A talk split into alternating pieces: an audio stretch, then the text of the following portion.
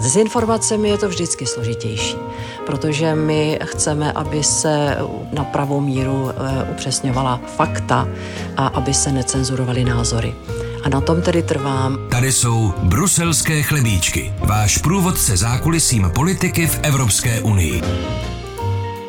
Válka na Ukrajině změnila v Evropské unii pohled na Rusko a hrozby z jeho strany.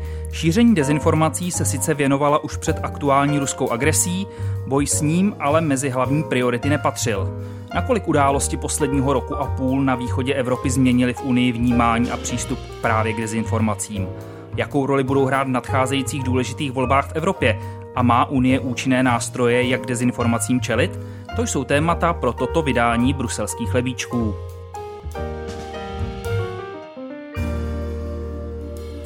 Dobrý den, tady je Filip Nerad a vítám vás u čerstvé porce našeho podcastu o dění v Evropské unii a evropské politice. Tentokrát se tedy zaměříme na dezinformace a boj s nimi, a to s člověkem, který má s tímto tématem unikátní zkušenost. Věnuje se mu nejen odborně, ale v nedávné době si ho vyzkoušel i prakticky na úřadu vlády České republiky. Naším hostem je analytik Asociace pro mezinárodní otázky Dominik Presl. Vítejte v bruselských lebičcích. Dobrý den. Změnila tedy ruská válka na Ukrajině také vnímání nebezpečí ruských dezinformací a přístup k nim a případně jak?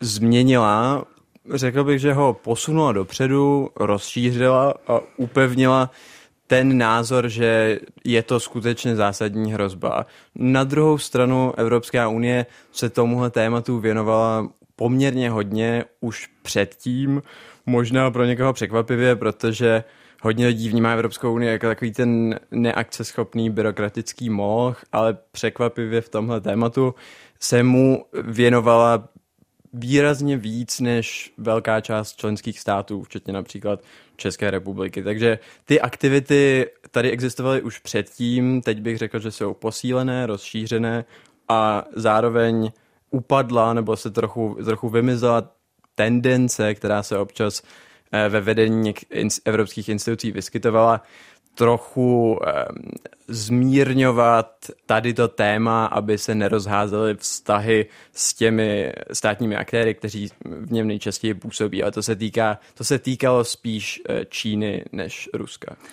Přesně jak říkáte, třeba za mého působení v Bruselu spadala tato agenda pod tehdejší šéfku unijní diplomacie Italku Federiku Mogheriniovou a ta tyto aktivity nijak výrazně nepodporovala, spíše právě eh, se snažila si to eh, s Moskvou úplně nerozházet s podobným vztahem k Rusku přicházel do toho úřadu i ten eh, současný vysoký představitel Evropské unie pro zahraniční politiku Josep Borel. Vidíte tedy, že by tomu problému přikládala eh, větší důležitost a větší důraz i ta nejvyšší unijní místa? Určitě. Pokud se bavíme o komisaři Borelovi, tak já myslím, že už před ruskou invazí na Ukrajinu v únoru 22 tam byl posun oproti eh, předchozí komisařce, kdy tomu tématu hm, přikládal alespoň retoricky větší pozornost a zároveň byl eh, schopný nebo odvážný nebo nebál se toho tolik pojmenovat minimálně Rusko. Ohledně čínského působení byl o poznání opatrnější. Každopádně od ruské invaze v minulém roce se to ještě prohloubilo a komisař Borel poměrně často mluví o tom, že je to skutečně zásadní priorita a že pro něj je priorita, aby ty instituce, které se tomu věnují a které spadají eh, pod něj, co nejvíc personálně rozšířil a poskytnul jim dostatečné zdroje k tomu, aby se tomu mohli věnovat naplno. Tady si musíme připomenout, že v rámci unijní diplomacie nebo takzvané služby vnější akce funguje takzvaný Stratcom Task Force, který vznikl v roce 2015 v reakci na eh, ruskou anexi Krymu. Tou jeho takovou nejviditelnější a nejdůležitější součástí je ten takzvaný východní task force, který se zaměřuje právě na upozorňování na ruské dezinformace a na strategickou komunikaci vůči nim. Postupně k ním přibyly pak ještě týmy zaměřující se také na jih a na západní Balkán. Přesto tahle jednotka byla od počátku dost personálně i finančně hodně poddimenzovaná. Když začala, tak tam pracovala asi jenom desítka lidí. Peníze eh, z evropského rozpočtu na ní poprvé šly, pokud si správně vybavuji, až někdy v roce 2018. Máte tedy dojem, že se změnilo i toto a došlo tam k, nebo hraje tato jednotka teď silnější roli a je víc podporovaná z těch unijních institucí? Já myslím, že ano. Samozřejmě vždycky by to mohlo být lepší, ale myslím si, že jednak byla personálně posílená, jednak se um, rozšířil trochu záběr jejich aktivit a řekl bych, že zároveň uh, je její činnosti přikládána větší uh, důležitost. Pokud mám dát příklad, tak se propojila ta analyticko-komunikační činnost, kterou ta, tato jednotka doposud prováděla a zejména ta analytická. Ta komunikační probíhala vlastně spíš okrajově, protože probíhala pouze v angličtině, což ten eh, dopad je potom vždycky limitovaný. Ale od um, začátku ruské invaze se například uh, propojila otázka dezinformací s otázkou sankcí, kdy jsou na evropský sankční seznam zařazováni uh, jak ruští jednotlivci, kteří se podílí na ruských, ruské informační působení vůči Evropě, tak uh, ruské firmy, které to umožňují. A propojuje se tam ta analyticko-komunikační stránka s tou policy aspektem té problematiky. Takže to máme rozumět tak, že jaksi doporučení od této jednotky nebo upozornění na určité aktéry potom eh, vede k jejich zařazení na sankční seznam. Přesně tak. Jak jsem říkal v úvodu, vy máte zkušenost s prací i pro státní zprávu v oblasti boje s dezinformacemi, i když ne úplně pozitivní, ale k tomu se ještě dostaneme. Eh, teď by mě zajímalo, jak funguje spolupráce mezi členskými zeměmi a tou unijní úrovní v této oblasti. Jsou státy v kontaktu třeba právě s tímto evropským týmem pro strategickou komunikaci a probíhá tam nějaká výměna informací, nebo jak to funguje, ta spolupráce členské státy versus Brusel? Příliš ta spolupráce neprobíhá. Záleží to vždycky na tom konkrétním členském státu, jak moc aktivní v tom bude, ale žádný eh, institucionalizovaný mechanismus, jaký můžeme vidět eh, v jiných oblastech, tam úplně nefunguje a působí to ta, Evrop, ta evropská úroveň a ty národní úrovně působí trochu odděleně. Jediné, co tam existuje v tomhle ohledu, je eh, mechanismus pro sdílení informací, který spustila právě eh, jednotka, o které se bavíme, který má umožnit sdílení informací eh, o dezinformačních hrozbách mezi členskými státy a mezi evropskými institucemi a který funguje zhruba rok a půl. Ale i tam si myslím, že jsou ještě pořád eh, poměrně výrazné rezervy v tom, eh, jak to funguje a jak by to mělo ideálně fungovat. A proč k té výměně nedochází, ale lépe řečeno dochází spíš omezeně, jak jste o tom mluvil? Je na vině tady nezájem ze strany eh, té unijní úrovně nebo členských zemí, nebo kde je zakopaný pes, když se tak zeptám? Já myslím, že v drtivé většině je to tím, že na, ve většině členských států, a můžu mluvit tady za Českou republiku, kde mám tu zkušenost, jsou eh, ty národní instituce, které se tomu věnují, extrémně personálně poddimenzované. A ti lidé, těch pár lidí, kteří se tomu věnují, pokud v nějaké zemi vůbec nějací takový lidé jsou, jsou často zcela zatížení tím vším, co mají dělat, co mají sledovat v rámci té své země a nemají vůbec kapacitu řešit mezinárodní spolupráci, případně to, co se děje na evropské úrovni. My jsme tady říkali, že Evropská unie si sice uvědomovala tu hrozbu ze strany dezinformací, ale nebyla to, nebyla to úplná eh, priorita minimálně před eh, tou ruskou eh, agresí na Ukrajině. Proč tady v minulosti, když vycházíme třeba ze zkušenosti z té, řekněme, první ruské agrese v roce 2014, ten zájem o, o tu problematiku nebyl takový, i když na to třeba pobaltské státy, severské země upozorňovaly už hodně dlouho, už i předtím, ale ten, ten ohlas nebo ta percepce nebyla, nebyla na unijní úrovni tak citelná. Souviselo to vyloženě třeba s těmi vysokými představiteli nebo s, s tou politickou reprezentací, že tomu nepřikládal takovou důležitost, nebo proč jsme si vlastně uvědomili tu, tu hrozbu nebo míru té hrozby až s touto, řekněme, s otevřenou válkou, kterou provádí uh, Rusko od toho loňského roku? Já myslím, že co se týče dezinformací nebo informačního působení, tak je to stejná situace jako ve všech ostatních oblastech. Ať už jde o obranu, energetickou bezpečnost eh, a další. Je to eh, stále ten stejný příběh, kdy ačkoliv i po anexi Krymu velká část Evropy stále nechápala nebo si odmítala připustit to, že ruské aktivity pro nás mohou být hrozba nebo jsou hrozba a nechtěla připustit, aby to, že se těmto aktivitám budeme věnovat, budeme eh, o nich mluvit a nějak vůči nim aktivně vystupovat, mohlo narušit vztahy, které ať už s Ruskem nebo Čínou um, pro uh, západní Evropu byly. Ale tady bych byl zase vlastně kritický. Často mluvíme o tom, že západní Evropa neposlouchala východní Evropu, ale to vlastně úplně není pravda, protože ani u nás v České republice dlouho ta ruská informační hrozba a ruská hrozba obecně nebyla doceňována a my sami jsme našim vlastním hrozbám příliš neposlouchali. Minimálně na ten úrovni vedení státu. Vy už jste tady několikrát zmínil Čínu, která je označovaná ne vyloženě za nepřítele, jak se teď mluví o Rusku, ale za systémového rivala. A ten také využívá ty dezinformační nebo hybridní postupy. Jak to tedy je s Čínou? Právě e, vůči ní, zdá se, zatím postupujeme opatrněji, projevuje se to nejenom na unijní úrovni, ale teď jsme e, třeba, když česká e, vláda nebo České ministerstvo zahraničí vydalo tu novou bezpečnostní strategii, tak tam také diferencuje mezi hrozbami ze strany Ruska a Číny. Jaký je ten přístup eh, k Číně a jsou, řekněme, dezinformace ze strany Číny menší hrozbou než ty, které přicházejí z Ruska nebo z toho postsovětského prostoru?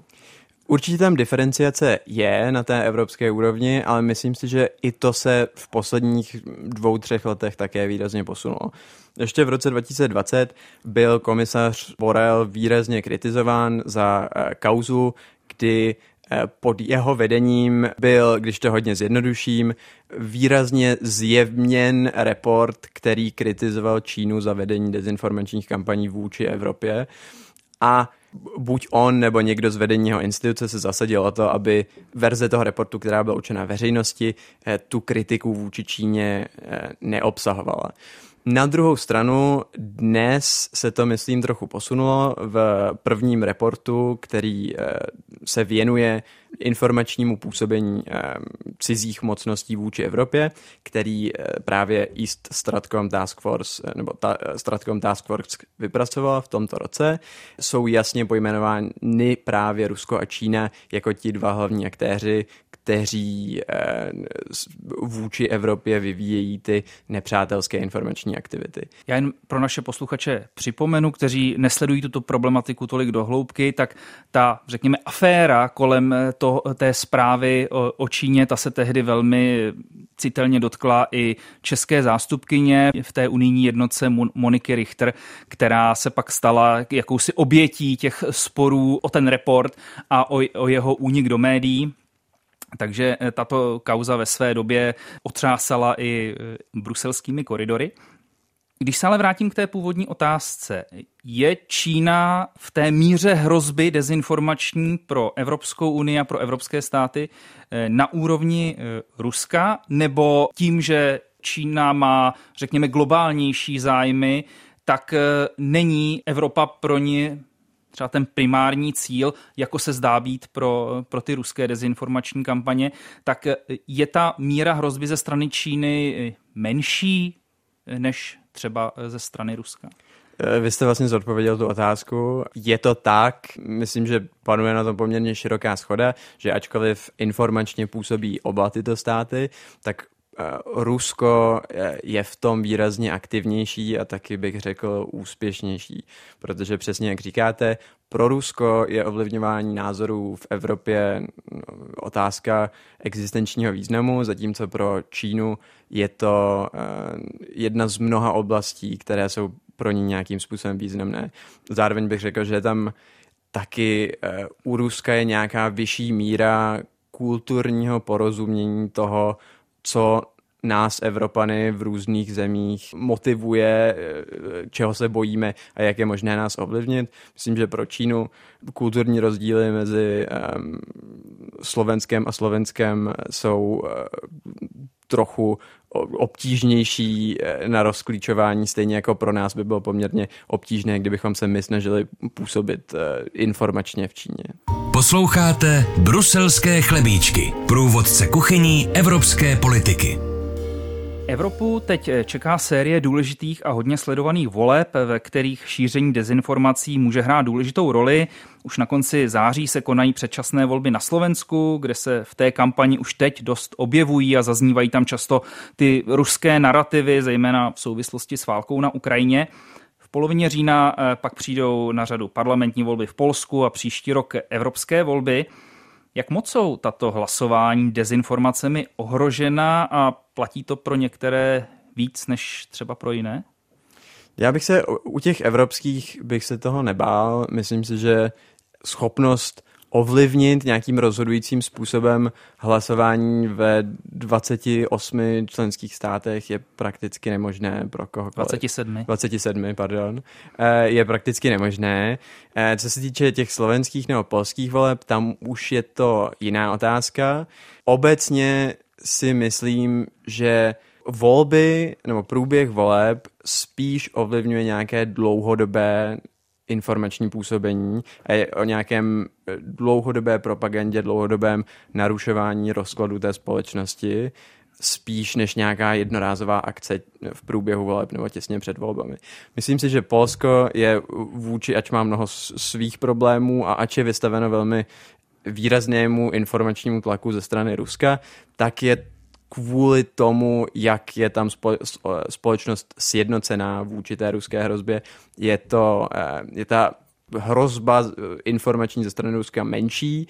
Co se týče Slovenska, tak tam je to, myslím, eh, zcela opačně a myslím si, že vidíme, že v těch nadcházejících volbách ruská propaganda hraje poměrně výraznou roli v tom, že ji přebírají a ty ruské narrativy prosazují velká část eh, z těch eh, eh, slovenských stran, které mají reálnou šanci se dostat do parlamentu. Když se na to podíváme z pohledu nějakých témat, co jsou taková ta v úvozovkách nejúčinnější témata, která při těch volebních kampaních v současnosti rezonují? Je to válka na Ukrajině, migrace, případně Tušíte nebo máte nějaké informace, eh, že se může vynořit nějaké téma, které třeba v tom veřejném prostoru tolik nerezonuje, ale mohlo by být právě zneužito eh, pro tyto účely?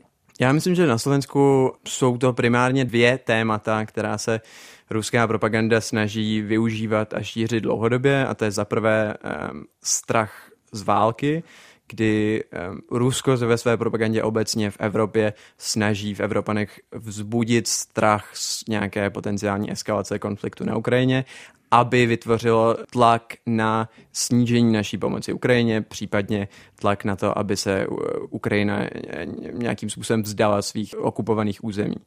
To je jedna a to, to na Slovensku jednoznačně vidíme. Druhým tématem je snaha eh, vykreslit to, co se děje za hranicemi Slovenska, zejména na západě, jako eh, nějakou liberální konspiraci, která se snaží zničit tradiční hodnoty a tradiční rodinu a před kterou je nutné eh, Slovensko bránit, což je zároveň další způsob vidění světa, se kterým Rusko pracuje dlouhodobě a který se snaží šířit, šířit ve většině evropských zemí. A proč to třeba zabírá právě na Slovensku a v tom Polsku, které, jak jste říkal, je dlouhodobě hodně protiruské, tak eh, to nenachází odezvu, protože tyto strachy ze, ze skaženého západu nebo z duhového Bruselu, ty tam eh, v Polsku fungují taky, nebo minima, část té společnosti na ně taky slyší. Myslím, že v Polsku eh, tohle téma tam je, ale myslím si, že se ho vytváří Poláci sami. Kdy, kdy v té společnosti je, aniž by to Rusko muselo nějak rozmíchávat. A co se týče toho strachu z eskalace války nebo snahy nějak vytvořit nějaký tlak na to, abychom přestali podporovat Ukrajinu, tak to myslím, že ta šance na to dosáhnout nebo přesvědčit k tomu Poláky je poměrně malá. Co obrana proti těmto dezinformačním hrozbám? V Evropské unii teď eh, začal platit tzv. akt o digitálních službách, který nutí provozovatele sociálních sítí, jako je Facebook, Instagram, X a další velké digitální firmy, důsledněji zasahovat proti šíření dezinformací na těchto platformách. Bude to stačit? No, to je velká otázka. Jsou dva velké regulatorní balíčky, které se toho nějakým způsobem týkají. Jednak je to eh, DSA, akt o digitálních službách, který se ale dezinformacím přímo Eh, nevěnuje a věnuje se spíš obecně tomu, jak mají velké internetové platformy fungovat v rámci Evropské unie. A dezinformacím je tam věnovaná jenom velmi malá část, kdy se eh, sociální sítě a internetové platformy zavazují k tomu, že budou bojovat s, eh, s snahami o neautentické, neautentickou manipulaci jejich obsahu. Potom je druhý regulatorní balíček, který je takzvaný kodex pro dezinformace, který už je konkrétnější ve kterém se eh, platformy, eh, včetně těch, které jste jmenoval, dobrovolně zavazují k k různým krokům, jak tuto hrozbu snižovat. Ale ty kroky jsou spíš nepřímé a zavažují se například k tomu, že budou reportovat pravidelně to, eh, jak na jaké úrovni ta hrozba je, co dělají proti tomu, aby ji snižovali, budou spolupracovat s výzkumníky, neziskovým sektorem, fact checkery, budou demonetizovat ti, kteří se snaží na dezinformacích vydělávat a tak dále. Oba tyhle balíčky už jsou teď v platnosti, nebo respektive eh, DSA začne eh, naplno platit ve všech členských státech za pár měsíců. Ale musíme ještě, ještě uvidíme, jaký to bude mít reálný efekt, protože tam jsou, řekl bych, dva takové eh, body, které se nějak budou muset rozseknout a to jeden, že některé ty platformy odmítají spolupracovat. Například Telegram v tom dlouhodobě není eh, příliš eh, svolný ke spolupráci a teď v poslední době Twitter nebo eh, nově X se vyvázal ze spolupráce na tom kodexu pro dezinformace, kdy už ty podmínky, které na něj byly, no, požadavky, které na něj byly kladeny, už nebude plnit. Teď by mu teoreticky měla hrozit velká pokuta nebo případně i zákaz činnosti na území Evropské unie. Jak se to, jak to skončí, to uh, uvidíme. I, ale je otá- zároveň je pravda, že Evropská unie je poměrně uh, silná ve prosazování těch svých uh, regulatorních požadavků. Potom je druhá otázka a to ta, že ty platformy se zavázaly k tomu, že to budou dělat. Teď to ale příliš nedělají. Většina platform v posledních dvou letech výrazně snížila množství lidí, kteří se věnují právě tady tomu tématu, to znamená vyhledávání snah o manipulaci obsahu eh, v rámci jejich platform. A teď vyšla eh, dva týdny zpátky, vyšla první zpráva Evropské komise, která to hodnotí a která říká, že tyto snahy těch platform jsou nedostatečné a neúspěšné. A je otázka, co bude následovat a jestli to ty platformy donutí eh, nějakým způsobem to svoje chování změnit. Ten důvod, proč jsem se na to ptal, bylo i to, že teď eh, na konci srpna se víc než 50 nevládních organizacích obrátilo právě na Evropskou komisi a požadovalo aby komise žádala od eh, těch společností nějaké vysvětlení, jak vlastně chtějí hm, postupovat a jak chtějí chránit ty evropské volby v příštím roce což naznačuje, že z jejich pohledu se ty mechanizmy nezdají dostatečné a mají obavu o, o jejich zranitelnost, tak nevím, jak to máte třeba vy osobně. Já myslím, že ty mechanismy a ta snaha těch platform je rozhodně nedostatečná a oni jsou ty, kte- kteří v tom mají ty největší možnosti a tu největší moc, protože oni mají ty možnosti ten svůj obsah monitorovat a případně blokovat ty účty, které se dopouštějí nějaký, nějakých snah o cílenou manipulaci. V současné chvíli myslím, že je zdaleka nedostatečná a na tom panuje v té eh, expertní obci poměrně široká schoda. A myslím, že bude úkol právě Evropské unie, aby ty platformy donutila k tomu, aby to chování eh, v tomto ohledu změnily. Posloucháte Bruselské chlebíčky, průvodce kuchyní evropské politiky. Najdete je také na webu plus.rozhlas.cz, v aplikaci Můj rozhlas a v dalších podcastových aplikacích. Na závěr bych se rád ještě dostal k té vaší zkušenosti ze státní zprávy a jeho přístupu k problematice dezinformací. Vy jste potom, co jste v létě odešel z úřadu vlády, kde jste působil v týmu pro strategickou komunikaci a kde jste měl na starosti právě boj s dezinformacemi, zveřejnil své zkušenosti. Ve zkratce by se dali schrnout, že státní aparát nemá o boj s dezinformacemi zájem a nechce se mu věnovat a že to obecně souvisí s nefunkčností celého toho úřednického systému. Podle toho, co se bavíte s kolegy v jiných zemích, je toto české specifikum nebo je ten přístup státní zprávy podobný i v dalších evropských zemích? Myslím, že je to individuální. Myslím si, že to není jenom o státní správě, ale i o tom, že eh, není politická vůle se tady tomu tématu věnovat. Obecně tohle téma je velmi složité, není žádná země, která by ho zcela vyřešila a měla nějaký, měla v tom stoprocentní úspěšnost. Eh, řekl bych, že jsme poměrně unikátní v tom, že jsme s něčím nadšeně začali a potom jsme z toho úplně vycouvali a vrátili jsme se zpátky eh, na bot nula. To znamená, že ideální to není ani v zemích, jako je Pobaltí, Finsko, které právě s tím bojem s dezinformacemi mají dlouhodobé zkušenosti, sídlí tam i řekněme, celoevropské nebo celoalianční centrály pro boj s hybridními hrozbami právě tady z toho, z toho důvodu. Takže ani v těchto oblastech, kde se tomu věnují mnohem déle, to není, to není optimální. Já myslím, že ideální to není nikdy a je to pořád nové téma a my se pořád všichni kolektivně učíme, jak ho vlastně řešit, jaké recepty používat, co funguje, co nefunguje. Co je ten zásadní rozdíl mezi námi a například Pobaltím, Skandináví a mnoha dalšími zeměmi dnes jako už Polsko, Francie, Švédsko, další státy západní Evropy, je ta, že tam probíhá nějaká aktivita a nějaká snaha a e, zkouší se nějaká řešení, když ne vždycky musí fungovat. My jsme vlastně na to něco, nějakou aktivitu vyvíjet a nějaká řešení zkoušet e, rezignovali. Proč? Eh, jste říkal, že chybí politická eh, vůle a řeklo by se, že pod dojmem té eh, ruské agrese na Ukrajině, když se k ní znovu vrátím, na kterou česká politická reprezentace dokázala adekvátně reagovat a stala se jedním, řekněme, z evropských politických nebo diplomatických tahounů té evropské reakce, tak proč třeba v té oblasti boje s dezinformacemi toto neplatí? Myslím si, že se ta politická reprezentace zalekla toho, že to téma působí jako velmi nepopulárně, že když se někde zmíní, tak se vyrojí eh, nějaká poměrně retoricky agresivní část veřejnosti, která proti nějakým snahám ho racionálně řešit vystupuje.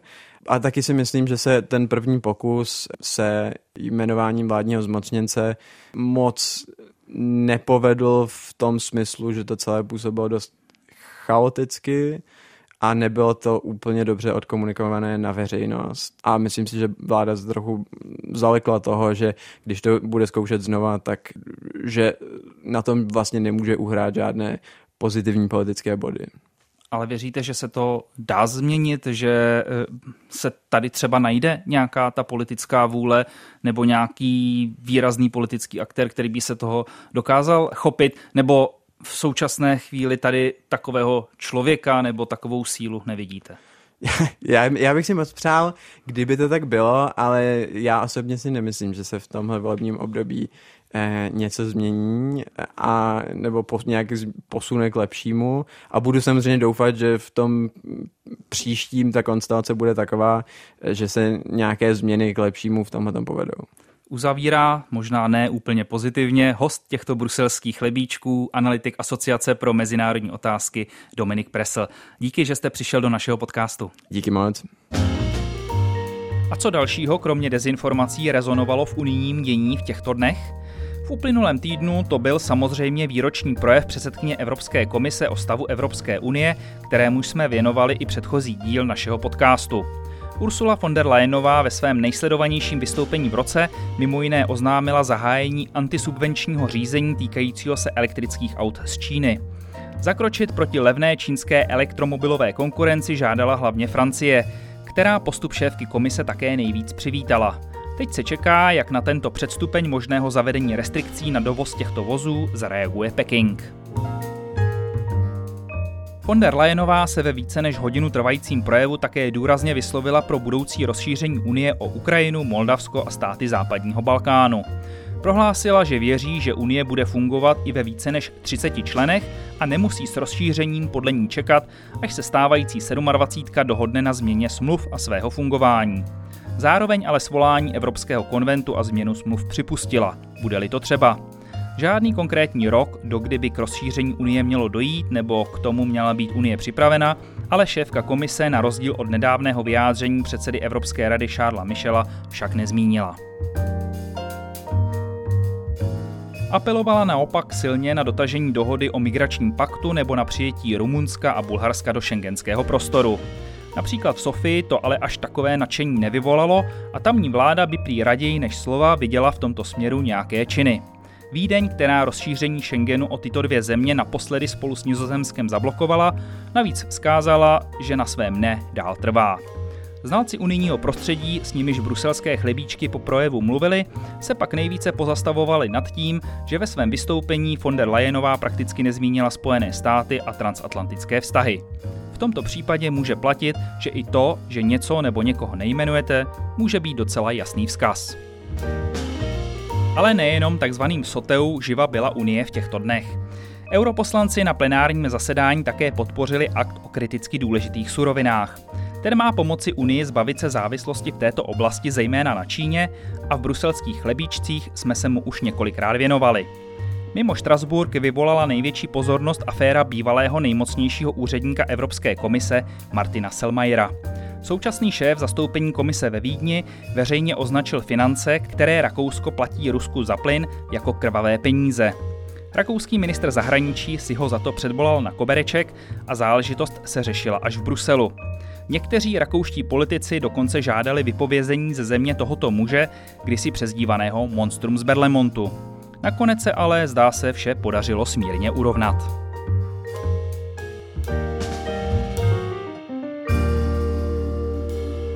A to je vše z tohoto vydání bruselských chlebíčků. Dnešní díl byl zároveň takovou předehrou pro ty následující. V nich se budeme určitě věnovat dění na Slovensku a v Polsku před nadcházejícími volbami v těchto zemích a jejich unijním souvislostem. Takže si je rozhodně nenechte ujít. Najdete je stejně jako tento díl a všechny předešlé ve všech podcastových aplikacích, včetně rozhlasové aplikace Můj rozhlas, na webu radiožurnálu a spravodajském serveru iRozhlas.cz a každé pondělí po 11. také na Českém rozhlase Plus. Tak nás dál poslouchejte, sdílejte a hlavně se zajímejte o dění v Unii. Pro tuto chvíli se s vámi loučí a naslyšenou u některého z příštích dílů se těší Filip Nerad.